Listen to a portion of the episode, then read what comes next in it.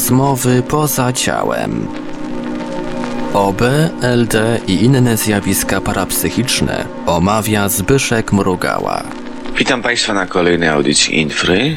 Dzisiaj gościmy Kasiela, który kontynuuje rozpoczęty temat. Witam Cię, Kasiel. Witam serdecznie.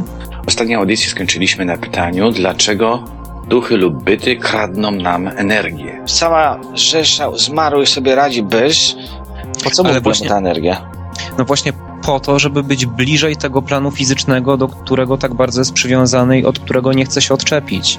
Chodzi o to, że zazwyczaj są to byty takich ludzi, którzy nie chcą odejść dalej. I była to osoba, która miała pewne nałogi, to ona chce kultywować te nałogi dalej, będąc w, bezpo- w bliskim kontakcie z kimś, na kim może te, te nałogi wymusić. I ona się wówczas żywi tą energią, która płynie z tego procesu. Jeżeli jest to na przykład byt osoby, która była za życia alkoholikiem, to ona będzie działać na nią w taki sposób, żeby ona również zaczęła spożywać ten alkohol. I wówczas ona się będzie nasycać. Spotkaliśmy się raz z Kazikiem we Mhm, Wrocławiu. Ściągnęło mnie z niego. Tak wiem, że nic nie byłem w stanie odczytać, ale był moment, w którym rozpoznałem, że pijemy wspólnie piwo. Mhm, mhm. Kazikowi powiedziałem, on się trochę wystraszył, że tam go podsłuchiwałem. Nic się nie dało w ogóle podsłuchać, ale to picie piwa odczułem. Razem z nim piłem piwo i na jakiś ułamek sekundy odzyskałem jego oczy. Nie, przez które patrzyłem. Można po prostu siedząc w kimś, razem z nim pić piwo i delektować się. A było rzeczywiście smaczne. No tak, tak. Można powiedzieć, że jest to bliskie właśnie temu, to, co chciałem powiedzieć. Więc y, to nie jest tak, że to jest takie karmienie się właśnie dosłowne, tylko takie w cudzysłowie, tak? Czyli chęć kontynuowania tego, co robiło się tutaj w warunkach ziemskich wcześniej. Jaka forma symbiozy jest między tą osobą, która wchodzi i tą, która dostarcza tego pomieszczenia, bo to nie ma tak, że można sobie gdzieś wejść, będziesz tam sobie siedzieć. Ktoś się musi wpuścić, aby z jakiegoś powodu nie postrzec to, że ktoś wlazł. Jest Mhm. jakiś związek między tymi dwiema osobami. Coś musi łączyć ich. Mhm, Podobne No tutaj cele, pragnienia, zainteresowania, potrzeby. Bo najbardziej miłość siedzi w tych osobach, które mają najmniejszą świadomość swojej pozacielesności. Nie protestują. Tak, to znaczy no, no, są nieświadome, są osłabione. Kiedy już przy jakiejś osobie znajduje się jeden byt, on bardzo często ściąga te kolejne. I czasami są takie sytuacje, że przy jednej osobie tych bytów jest naprawdę bardzo dużo. Dlatego, że ona osłabiona obecnością już paru e, ściąga kolejne, którym jest łatwiej się żywić. I to też nie jest zawsze tak, że to musi być koniecznie byt, który ma świadomość tego, że w jakiś sposób właśnie oddziałuje na, na tę osobę, bo na przykład zdarzają się takie przypadki, że takim bytem jest osoba z rodziny. I tutaj m, tak pseudoironicznie można by było powiedzieć, tym czynnikiem, który powoduje, że ta osoba chce ściągnąć.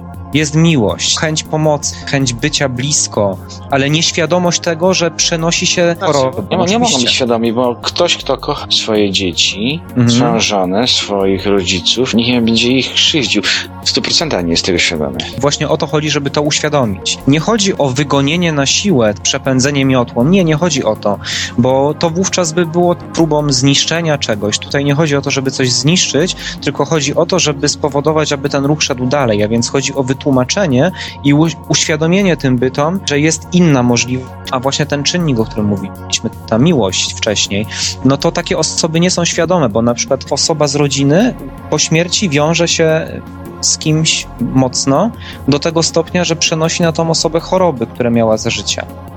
I nie jest świadoma absolutnie tego, że przenosi te choroby na tę osobę. Intencje są piękne, natomiast skutki są no, no niepożądane. Te demoniczne przypadki, o których się mówi, że osobiście Lucyfer Blaskowość, diabeł. To są wszystko nazwy. Zależy jak w to wierzyć. W tej chwili wchodzimy w krąg egzorcyzmowania w ujęciu i rozumieniu takim katolickim. To egzorcyzmowanie, o którym ja mówię, jest absolutnie różne od tego katolickiego, dlatego że wykonywane na odległość, a nie w bezpośrednim kontakcie.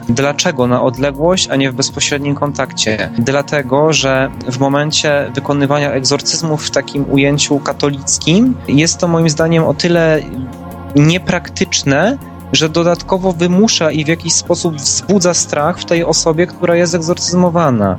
Natomiast nie chodzi o to, żeby ten strach wywoływać i jeszcze bardziej kumulować, chodzi o to, żeby się go pozbyć. O tyle właśnie wydają mi się te egzorcyzmy przeprowadzane na odległość ciekawsze i myślę, że nawet zaryzykowałbym bardziej skuteczne, tak? Chociaż Twoim zdaniem, jak to jest możliwe? Siedzisz od kogoś oddalony 500 kilometrów, Nagle wyciągasz komuś ducha, a wiesz, że jesteś na przykład w ciele u siebie i siedzisz na krześle. Jak jest to możliwe, żeby pomimo tej odległości, żebyś się z kimś połączył i żeby to w ogóle było skuteczne? Przekaz pozacielesny nie widzi granic w odległości. To, czy to będzie kilometr, 5 kilometrów dalej, czy 50, nie ma absolutnie żadnego znaczenia, dlatego że mentalnie, jakkolwiek to nazwiemy, to nie jest barierą odległość wówczas. To nie jest żadnym problemem. Tak, tak bym powiedział. No nie jest problemem, to fakt. Co ty robisz, jeżeli do kogoś chcesz dotrzeć? Jak siadasz, jak odczuwasz połączenie się z tą drugą osobą? Kieruję się tym swoim instrumentem odbioru, jakim jest czucie. Najbardziej wrażliwym w moim przypadku i wyczulonym jest właśnie ten instrument czucia. Kiedy ja się znajduję w tej przestrzeni pomiędzy mną a osobą, która jest egzorcyzmowana, to ta przestrzeń nabiera pewnego rodzaju subtelności. Ta subtelność jest wyczuwalna właśnie poprzez pewien rodzaj energii. I w momencie, kiedy ta energia jest taka mało wyrazista, trudność jest z przebiciem się przez tę właśnie barierę, no to wiem, że trzeba dalej tak kontynuować ten egzorcyzm i podążać w stronę tego oczyszczenia. W momencie, kiedy dochodzi już do takiej kumulacji, kiedy kieruję tą intencję do przewodników tej osoby, która jest egzorcyzmowana, to ta energia też wzmaga. W momencie, kiedy oni odchodzą już w stronę wyższych częstotliwości, bo to jest właśnie y, tym efektem, który ja chcę osiągnąć. To jest tym rezultatem. Ja pragnę tego, żeby oni podążyli wyżej, tak, w te wyższe częstotliwości i żeby przestąpili ten próg y, takiego bycia ziemskiego i kolejnego ściągania. W momencie, kiedy ja bym ich zostawił w tym planie przyziemnym, to one podążyłyby być może do innej osoby, a nie chodzi o to.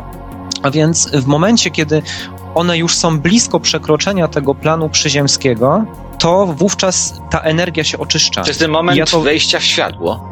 Tak, dokładnie. To jest ten moment wejścia w światło, i w momencie, kiedy następuje przejście w ten inny plan, to to światło staje się tak bardzo intensywne, że wówczas odczuwam to tak bardzo energetycznie, prawie tak bardzo, jakbym doznawał wibracji podczas OB. W początku rozwijania tej swojej umiejętności odzyskiwania stawiałem duży nacisk na moją niezależność, to znaczy się samemu chciałem rozwiązywać problemy i w tym momencie stawałem przed zagadnieniami, których nie znałem. Parę razy brałem udział w czymś, co się bardzo źle skończyło. Na szczęście nie miało to wielkich następstw. Pojawiała się osoba jakaś przy mnie, która tworzyła mi jak gdyby mój przebieg, porównując do, do tej optymalnej, którą bym mógł przeprowadzić, gdybym skorzystał z czyjejś pomocy. W tym momencie zauważyłem, że jej powiem, ok, prowadź, daję ci moje to ciało, lepiej wychodziłem. Tak jak gdyby niezależna jakaś siła mentalna kierowała moim postępowaniem i podsuwała mi myśli i pomysły i słowa, jakie mam używać w chwili odzyskiwania. I lepiej skorzystać z pomocy, nie wiedząc, jak się zachować, niż robić błędy i Mhm, mhm. a wiesz jeszcze coś ciekawego zauważyłem? Że jak korzystam z opiekuna, lub teraz ty, oddaję ci, proszę ci pomóż, mogę jak gdyby towarzyszyć tym decyzjom przed niego podjętym i ja po prostu widzę, że nagle staje się mądrzejszy, a tylko obserwuję, nic nie robię. I on jak gdyby tym moim ciałem zarządza i w moim imieniu wypowiada myśli i robi pewne ruchy i kroki, które są wspaniałym trafieniem. Tak, tylko że ty w tej chwili mówisz Zbyszku o takim planie pozacielesnym, tak bycia poza ciałem. Tak, tak. tak, tak. Albo, no, a nie, no, również tak. mentalnie. Jeżeli so, robisz sobie tylko wyobrażeniową taką podróż, że siedzisz w ciele fizycznym i sobie kreujesz, to i tak nasze ciało astralne jest na zewnątrz. My siedząc w Mhm. ciele fizycznym, jak gdyby planujemy pewne ruchy, pewne jego kroki, ono rozgrywa pewną akcję jak w teatrze w pobliżu tej osoby zmarłej, którą chcemy odzyskać. Jeżeli ja w ciele fizycznym przyzwolę opiekunowi przejąć kontrolę i jestem tylko takim obserwatorem, Mhm. Podglądaczem, zgadzającym się na jego decyzję, to również takie coś się dzieje. On jak gdyby przejmuje kontrolę nad moim ciałem astralnym, które niezależnie ode mnie gdzieś tam lata, jak gdyby jak w śnie, chociaż jaśnie w środku, we mnie. Rozumiem. I efekty są tego takie same. Mhm. Te decyzje, które w pewien sposób ja podejmuję, są już też podpowiedziane przez nich. Są z was wspólne. Tak, tak. I ja myślę, że w tym może być dużo racji. A wiesz dlaczego? Zaraz ci powiem, Zbyszku, jakie było chyba najciekawsze w ogóle, w ogóle moje doświadczenie OB. Wszystko zaczęło się, gdy miałem mniej więcej 8 lat. Byłem sobie takim dzieciaczkiem całkowicie nieinteresującym się sprawami OB, bycia poza ciałem, nie wiedziałem, co to znaczy. W nocy budziłem się, będąc w paraliżu przysennym, odzyskiwałem wzrok, ponieważ moje ciało energetyczne było absolutnie nierozwinięte wówczas to ja nie byłem w stanie się ruszyć ani wykonać ruchu. Ja byłem przerażony sytuacją tego, że nagle w czasie snu otwieram oczy i jestem w swoim łóżku. Jestem świadomy tego, że tu jestem, ale że to nie jest przebudzenie, tylko że tak jakby sobie tkwię i nie mogę nic zrobić. No i to było przerażające dla mnie jako dla dziecka. Im częściej się to wydarzało, a wydarzało się swego czasu bardzo często, Później zaczęły się pojawiać oczywiście różnego rodzaju efekty. Na początku było to, był to tylko pokój, i tak jakby otwieranie oczu. Będąc w paraliżu przysennym nie mogłem zrobić nic. Kiedy one stawały się coraz częstsze, zaczęły się y, pojawiać jakieś istoty świetne. Wówczas to było przerażające i jak najszybciej chciałem się budzić z tego stanu, wierząc w to, że prawdopodobnie umieram. Po trzech miesiącach, czterech takiego intensywnego przeżywania tego praktycznie co noc, to minęło. Rodzice mi tłumaczyli, że to są złe sny, żeby się w ogóle nie przejmować. A ile miałeś no to lat? Około 8 lat miałem. Ja w ogóle na ten temat nic wcześniej nie słyszałem i no i byłem tym po prostu przerażony. No i to minęło. Wiele, wiele lat później, kiedy już byłem starszy i zacząłem interesować się właśnie świadomym śnieniem i OB, nagle zdałem sobie sprawę z tego, że kiedyś już coś takiego doznawałem. I w momencie, kiedy po raz pierwszy doznałem świadomego OB, nie były to już jakieś domysły. To już była świadomość tego, że to jest właśnie ten stan, w którym byłem kiedyś. Nie, nie było już tego strachu, nie było już tej całej jakiejś takiej otoczki ciemnej wokół tego wszystkiego. W tej chwili nie mam już takich problemów ze strachem, jeśli chodzi o OB, co wiem, że jest dla wielu osób właśnie taką barierą nie do przeskoczenia. Mnie się udało właśnie ten strach pokonać już teraz. No i wiem, że jestem całkowicie bezpieczny, będąc poza ciałem. Zacząłem od tamtego wydarzenia po to, żeby powiedzieć teraz, że Jednym z najciekawszych doświadczeń OBE, jakie miałem, było takie, że pragnąłem znaleźć się w jakiejś sytuacji ważnej w moim życiu. Będąc w OBE, wyraziłem taką intencję, że, że chciałbym przenieść się w jakieś miejsce, w jakiś takie, które będzie dla mnie istotne w moim życiu. No i wówczas, ku mojemu ogromnemu zaskoczeniu, było to, jak pojawiłem się w tym pokoju widziałem siebie jako to dziecko, które jest w tym paraliżu. I stałem koło siebie i widziałem siebie przeżywającego wtedy to doświadczenie. Ale pomogłeś sobie? Tak, właśnie wiesz o co chodzi teraz, Zbyszku. Chodzi o to, że ja wtedy, kiedy byłem tym dzieciakiem, obserwowałem te wszystkie jakieś takie świetlne istoty koło mnie, to ja nagle uświadomiłem sobie, że to ja jestem tą świetlną istotą, która pojawiła mi się, kiedy byłem tym dzieckiem. To ładnie dla mnie taki dowód na to, że poza ciałem nie ma takiego czegoś jak bariera czasu, że jest to absolutnie do przeskoczenia. Że ja będąc tam wtedy mogłem obserwować siebie, będąc tu i teraz. Ten moment uświadomienia sobie tego był najbardziej wzruszający. I ta bezradność właśnie siebie, kiedy widziałem jako to dziecko, które nie jest w stanie sobie poradzić z tym przeżyciem. Później sobie uzmysłowiłem, że mniej więcej krótki czas po tym, jak ja zacząłem obserwować tą świetlną postać, te niekontrolowane, samoistne właśnie paraliże przysenne przestały mi się przytrafiać. Chyba tak jest właśnie, jak powiedziałeś wcześniej, że to jest ta pomoc, tak jakby sam sobie pomogłem, że nie ma sensu przeżywać być może tego stanu wtedy, tak bardzo cierpieć. Też kiedyś miałem tak, że w moim życiu pojawiła się dwa razy ta sama postać. Mi pomogła w bardzo ważnej sprawie. Nie widziałem precyzyjnie, tak. ona była jak cień, ale prowadziła mnie, słyszałem i doradzała mi, co mam mówić, co mam robić, jak się zachowywać. A za drugim razem był to starszy pan, ale bez brody. I teraz się zastanawiam, czy mam się obgolić, żeby się spełniło, czy poprosić kolegę, żeby to zrobił za mnie, bo Szkoda mi tej wrody. Rozumiem. Mam konflikt wewnętrzny. No nie wiem, nie wiem Zbyszku, co, co ci zrobić. Co zrobić? Dokładnie. Mógłbyś nam troszeczkę opowiedzieć o swojej percepcji niefizycznej, bo wyobraźmy sobie słuchaczy, siedzą właśnie teraz na krześle i zastanawiają się, jak to jest, jak ja umrę. Jak widać, jak się ruszam, jak siebie odczuwam. Czy byś mógł troszeczkę na ten temat coś powiedzieć? W moim przypadku nigdy nie jest tak samo. Zazwyczaj odzyskuję wzrok, taki fizyczny wzrok, ale czasami absolutnie nie przeszkadza mi to, będąc poza ciałem. Jest to taki widok odcieni szarości, które gdzieś się zmieniają. Tak jakby oglądać czarno-biały film na dodatkowo zaśnieżonym telewizorze. Ale nie jest to barierą, która by w jakiś sposób przeszkadzała. Jestem w stanie zmienić tą percepcję bycia na inną, jeśli oczywiście będę mieć taką potrzebę i tego zapragnę. Jeszcze jak żyjemy, bardzo się obawiamy tego, że jeżeli umrzemy, to pozostawimy naszych znajomych, naszych przyjaciół, członków rodziny. My tracimy wszystko. Jak myślisz, jak sobie będziemy radzić w takiej sytuacji? Trudno mi powiedzieć, ponieważ ja wiem doskonale, jak ja sobie poradzę, więc no bo Dla mnie ten plan pozacielesny jest oczywisty i dla mnie to doświadczenie jest samo w sobie wystarczającym Ale powiedz, dowodem jest strasznie? to, tak. Czy będzie fajnie? Jeśli tylko jesteśmy w stanie się na to odpowiednio przygotować wcześniej, chociażby poprzez nawet słuchanie takich, takich opowieści, to nie będzie straszne. Trzeba się przygotować tylko i wyłącznie na to, że straszne może być wówczas, gdy sami będziemy w jakiś sposób kreować taką straszną wizję. Natomiast jeśli będziemy przygotowani na to, że tak naprawdę nie ma to w sobie nic wspólnego z jakimś ze strachem, to nie, to wówczas nie będzie straszne. I to dużo zależy od nas samych. W jaki sposób pokierujemy, w jaki sposób my to wykreujemy. To by znaczyło, że może być źle i może być dobrze. To by znaczyło tak, że może być źle, ale może być źle tylko i wyłącznie wtedy, kiedy my sami będziemy kumulować ten obraz tej, te, tego strachu. Ja jestem przekonany, że będzie dobrze. Nie, no oczywiście.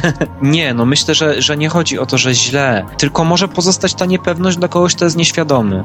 Tak jak z tymi bytami, które trzeba uświadamiać poza ciałem. Że, może być że tego przyczyną, że oni są nieświadomi? Co się stało? Przywiązanie do pewnych ziemskich spraw. Do spraw, które mogą być albo w jakiś sposób związane z naszym życiem, czyli miłością do kogoś, czyli na przykład niezałatwieniem pewnych spraw, które bardzo się chciało załatwić. A papierosy? A, a to także, no i nałogi oczywiście, czyli chęć kultywowania tych naleciałości, które sobie zebraliśmy tutaj gdzieś podczas A życia. co się więc... stanie, jeżeli ktoś sobie z tym poradzi i pójdzie do światła? Jakbyś mógł opisać tę sytuację? Ma teraz nagle lepiej? Co z jego pamięcią, z jego całymi doświadczeniami? Zachowuje to, a może nawet i później gdzieś to wszystko straci? Czyli jest pewne źródło, które jest esencją całej świadomości. Ta kopia, która właśnie manifestuje się w postaci różnych planów, jest takim rozbiciem tej, tego wspólnego źródła na takie pojedyncze świadomości. I te pojedyncze świadomości manifestują się w tej pewnej sferze, w tej, którą nazywamy sferą świata fizycznego, czy sferą świata pozacielesnego. Nie chodzi o to, że nie zabieramy niczego, bo zabieramy oczywiście tę pamięć, która jest oczywistą cząstką tego źródła, tą pojedynczą cząstką całości, bo to jest dla mnie takie, jakby się odwołać do formy być może jakiegoś takiego fraktalu. O, gdzie mała cząstka jest jednocześnie całością czegoś, gdzie w najmniejszym fragmencie jakiejś wielkiej struktury jesteśmy w stanie odnaleźć całość tej struktury jednocześnie. A więc pojedyncza świadomość, ta rozbita świadomość tego wspólnego źródła jest jednocześnie także tym źródłem. Dlatego nie tracimy tego, przechodząc tam dalej. Zyskujemy i trzymamy cały czas tę pamięć tego wszystkiego, co się wydarzało. Tak myślę, że w wielkim skrócie próbowałbym uzasadnić tutaj to swoje widzenie tego właśnie, jak to wygląda w tym szerszym planie. Kolejne pytanie, które jest chyba najtrudniejsze. Czemu służy życie? Myślę, że odnalezieniu właśnie tej jedności w nieskończoności tych, tego swojego ja y, i próbą utożsamienia tego swojego doświadczenia w odniesieniu do całej reszty, do, do tego, co, odnalezieniu tego, co jest właśnie esencją tego źródła, które nazwałbym miłością. No bo tak, tak, tak mi się wydaje, że właśnie y, próba ulokowania tych pojedynczych pamięci, tych pojedynczych świadomości w tym właśnie szerokim planie, tym planie nieskończoności możemy znaleźć jak gdyby jakąś część siebie na zewnątrz nas, którą się możemy połączyć. Wielokrotnie miałem, że udawało mi się łączyć jak gdyby z sobą będącym gdzieś indziej i byłem takim biernym obserwatorem. Mogłem postrzegać, jak mi prędkość wzrasta, jak mi wszystkie procesy umysłowe wzrastają. Element mnie na zewnątrz mnie dał mi możliwość zapoznania się z, jego możliwościami. Bo ja nie wiem, gdzie udawało mi się docierać, ale to, co przeżywałem, było niezwykłe. Gdyby hmm taki był mój cel w przyszłości, do tego bym dążył, to powiedziałbym, żebym nie żałował, tracąc swoje skarby zgromadzone w czasie życia, bo ta sytuacja odmienna jest tak wspaniała, że warto po prostu zabiegać o to trudno mi tutaj odnieść się do takiego doświadczenia, o jakim ty mówisz. Natomiast czasami brałem udział w seansach hipnozy regresywnej. Sam też prowadziłem trochę takich seansów, związanych właśnie z powracaniem do swoich poprzednich wcieleń, tak? do wydarzeń ze swojego ja, będącego właśnie gdzie indziej, tak jak mówisz.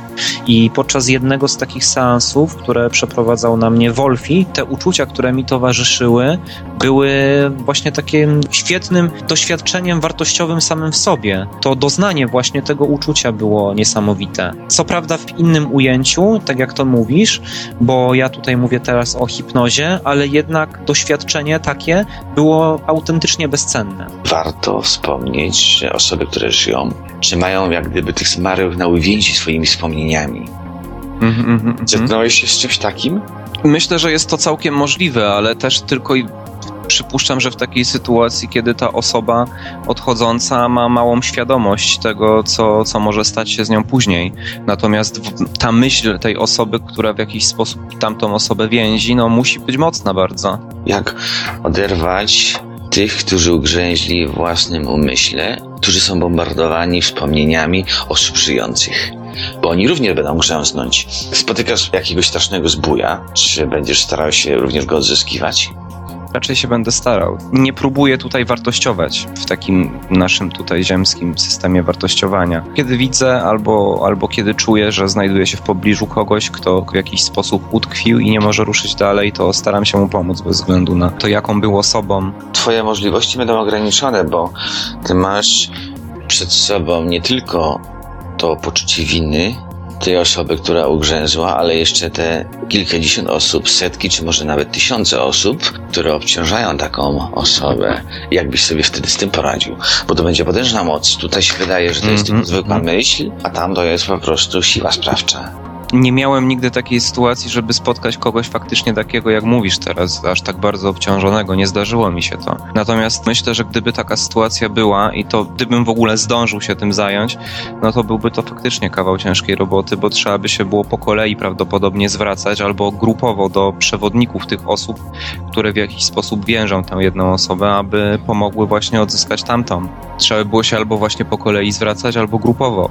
Nie widzę innej, innej opcji, bo oczywiście można by było spróbować odgrodzić tę, ten uwięziony byt jakimiś blokadami, tak? Odblokować go po prostu w jakiś sposób i posłać go dalej, zanim coś go dosięgnie z powrotem, ale to faktycznie by musiała być taka energia, taka siła, że nie wiem, czy jedna osoba dałaby radę tego dokonać. Jeżeli by dostroić kogoś do planu mentalnego, to znaczy się odciąć mu możliwość odczuwania tych emocji. To- to- Jeżeli by zetknął się z odczuciem wielkiej miłości, O właśnie, o właśnie. jeżeli wypaliłaby w nim Mm. to zacietrzewienie i tą złość, co by Tak. było wtedy? No to jest właśnie, to jest szansa na to, żeby właśnie takie byty trwale poprawiły swoją naturę, tak bym to nazwał. I ja tak staram się robić. W momencie, kiedy, kiedy zwracam się do takich bytów, takich gdzieś złośliwych, których ciężko jest odwołać, zazwyczaj wyjaśniam im, że, że po prostu zbłądziły tutaj w tym miejscu, w którym są i tłumaczę im, że pomimo tego wszystkiego, co się stało,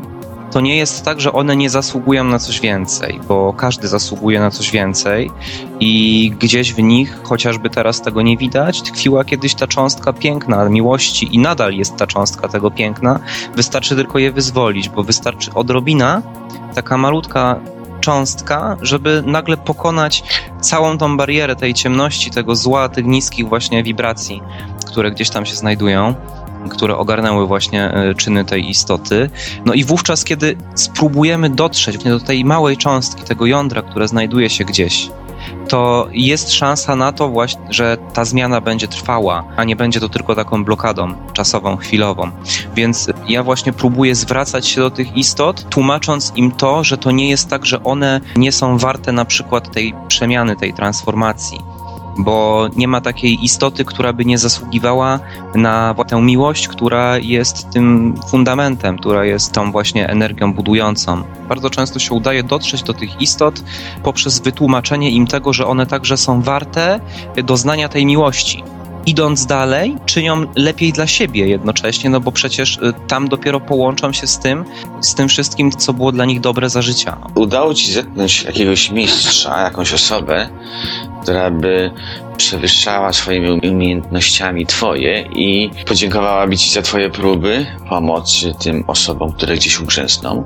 Dała ci coś z siebie, coś, co by cię po prostu zaszokowało, olśniło, wzruszyło i wprawiło w niesamowity nastrój podziwu. Bardzo często mnie to wzrusza, kiedy osiągam taki kontakt z opiekunami tych osób, tych bytów, które są odprawiane dalej. W momencie, kiedy one są uwięzione w tym planie, to ten ich opiekun nie opuszcza ich tak naprawdę. On cały czas gdzieś tam błądzi też w pobliżu i Męczy się chłopina. tak, tak. Męczy się, ponieważ też on nie jest w stanie sam z siebie wymusić tego postępu. Dlatego jest też poniekąd uwięziony y, blisko tego bytu. No i wówczas takie doznanie, o którym mówisz, to właśnie ta wdzięczność płynąca od tego przewodnika jest bardzo wzruszająca. No jest bardzo ciekawym doznaniem, niepowtarzalnym. To na pewno jest czymś fantastycznym wówczas. Co twoim zdaniem należałoby zrobić jeszcze za życia, żeby w momencie, gdy się ono już skończy, trafić w obszary światła, gdzie jest po prostu super wspaniale? Należy chociaż troszeczkę spróbować poznać te obszary. Rozwój duchowy, medytacja, takie najprostsze sposoby. Próba sięgnięcia, chociaż dotknięcia tego świata już teraz, bo wówczas jesteśmy przygotowani na to i, i dużo łatwiej jest nam zaakceptować to nowe miejsce, a wiadomo, że zazwyczaj jest tak, że to, co nieznane, budzi w nas jakiś strach, y, niepewność, gubimy drogę. Jeśli poznamy już trochę teraz tę drogę, jeśli ją zobaczymy, będzie nam zdecydowanie łatwiej i myślę, że to jest taki tutaj punkt, taka rada, którą można podsunąć właśnie każdemu, kto chciał mieć pewność, że nie pogubi się wówczas, gdy przyjdzie ten moment. Ale wiesz, my mamy ciągle wątpliwości, czy w ogóle to jest możliwe, czy to jest prawdą, czy ten wewnętrzny świat jest odbiciem rzeczywiście tego świata duchowego. Ludzie są targani rozterkami i w tym wypadku wiedzieć to, co mówisz, czy ewentualnie zrobić to coś takiego, oznacza uwierzyć, że to jest możliwe. A więc automatycznie jesteś już chroniony, ale co zrobić z tymi osobami, które nie wierzą? Nie wierzą, że to jest możliwe, że w ogóle istnieje życie po śmierci i że cokolwiek ma sens. Powiem tak, że kiedyś również nie wierzyłem w to, że to jest możliwe, bo pamiętam takie czasy, kiedy byłem także bardzo sceptycznie nastawiony do zjawisk takich. Wszystko zmieniło się w momencie doświadczenia i doznania.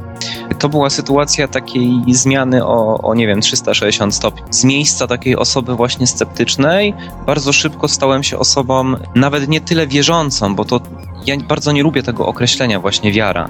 Dla mnie bycie poza ciałem i podróżowanie to jest przede wszystkim doświadczenie. Jeśli wiązać z wiarą, to ono tutaj się bardzo przeplata. W momencie doświadczenia to już nawet nie jest wiara, to już jest wtedy właśnie świadomość i pewność tego doświadczenia. Czyli A tak, ale zawsze ktoś Tak. może ci przyjść i powiedzieć, że masz halucynacje. Że falami elektromagnetycznymi można wywołać pewne zmiany, które są przybliżone do tego, które ty przeżywasz. I co wtedy zrobisz? Jak wyjdziesz z takiej sytuacji? Nigdy nie próbowałem doszukiwać się takich dowodów w świecie rzeczywistym. Istnieją też takie zagadnienia jak na przykład y, y, telepatia, próby połączeń telepatycznych.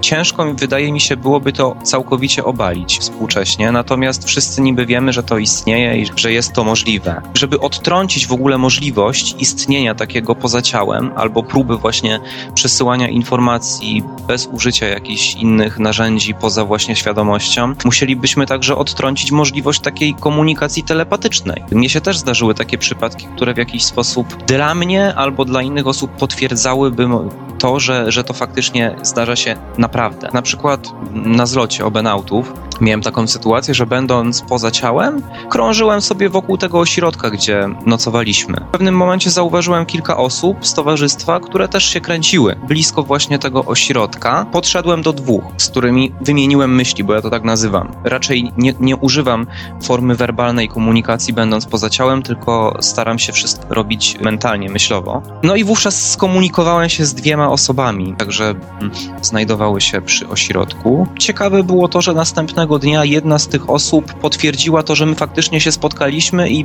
bylibyś, byliśmy dokładnie w stanie e, nawet powiedzieć, jakie to były te myśli, które wymieniliśmy, będąc wtedy poza ciałem. Dla tej drugiej osoby, która ze mną wówczas zmieniała myśl, było to właśnie takie zaskoczenie, a przecież faktycznie, no tak, no tak. Ja się spodziewałem, że tak będzie. Natomiast ta druga osoba dopiero w momencie, kiedy ja podszedłem do niej, pisałem, że tak było, ona to potwierdziła całkowicie. To myślę, że byłby taki dowód, jeśli ktoś by szukał. No to była jedna taka. Taka jedna, która gdzieś w sposób taki bardziej namacalny by potwierdzała prawdziwość tych zjawisk. Ta druga osoba dopiero w momencie, kiedy ja podszedłem do niej, pisałem, że tak było, ona to potwierdziła całkowicie. To myślę, że byłby taki dowód, jeśli ktoś by szukał. Będąc poza ciałem, podróżowałem do swoich przyjaciół, odwiedzałem ich w, w mieszkaniu. O tyle tyle, o ile ci przyjaciele nikt nie zauważyli tego, że ja na przykład mogłem być w pobliżu, o tyle na przykład zwierzęta w mieszkaniach tych osób nagle odczuwały. Zdarzały się takie sytuacje, że ja będąc w mieszkaniu kogoś znajomego, nagle y, pies stawał naprzeciwko mnie i zaczynał szczekać.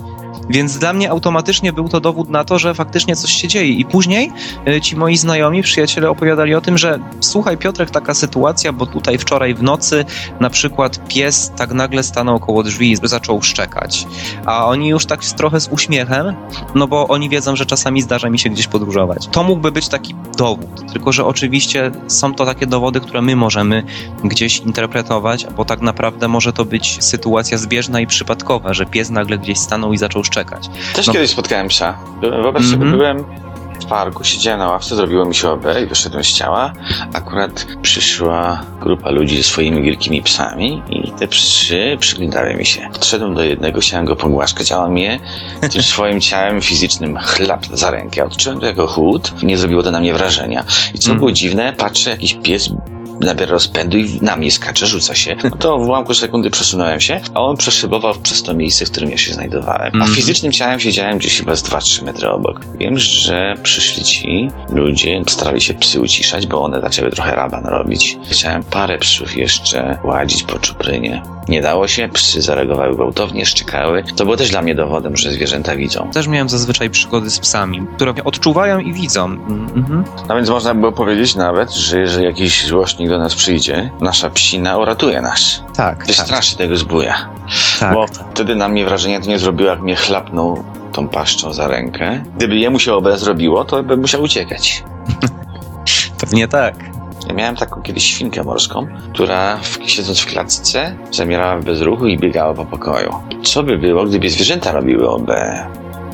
Mm, Szczerze mówiąc, trudno mi tutaj odpowiedzieć, ponieważ nie spotkałem nigdy aż tak namacalnie zwierząt, będąc poza, poza tymi właśnie przypadkami takimi odosobnionymi. No myślę, że tak, tylko że właśnie ta kwestia tego ataku, o którym mówisz, jakby to miało wyglądać, czy to by byłby taki atak astralny, pozorowany na atak fizyczny, czy to by trzeba było jakiejś prowokacji użyć tutaj, żeby takie zwierzę nakłonić do ataku. W przypadku tego mojego psa, on nie był zainteresowany jakimkolwiek kontaktem. On sobie nie życzył tego. Ja zrobiłem to przeciwko jego woli, to znaczy się, chwyciłem go za głowę. Ewentualnie albo odczuwał to jako jakieś nieprzyjemne doznanie i w związku z tym bronił się, albo nie akceptował w ogóle mojego towarzystwa w swoim pobliżu.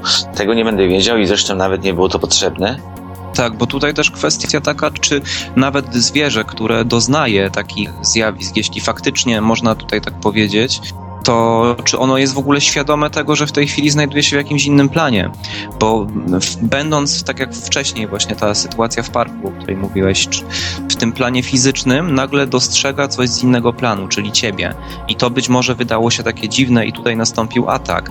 Natomiast czy zwierzę będące właśnie w poza ma świadomość w ogóle tego, że jest w innym planie i wówczas, kiedy zobaczyłoby kogoś z tego planu również, czy nie zareagowałoby normalnie? Jestem przekonany, że zwierzęta mają również jaźń, coś takiego jak my, tylko nie radzą sobie z tymi procesami umysłowymi, tak, ale nasuwa się cała masza pytań, co zrobić w takim razie z tymi zwierzakami, które trzymamy w klatkach i służą nam za pokarm. Wspaniale się z Tobą rozmawiało, przyniosłeś dużo nowego, zwłaszcza te eksorcyzmy. Dziękuję Ci za rozmowę. Dziękuję bardzo również.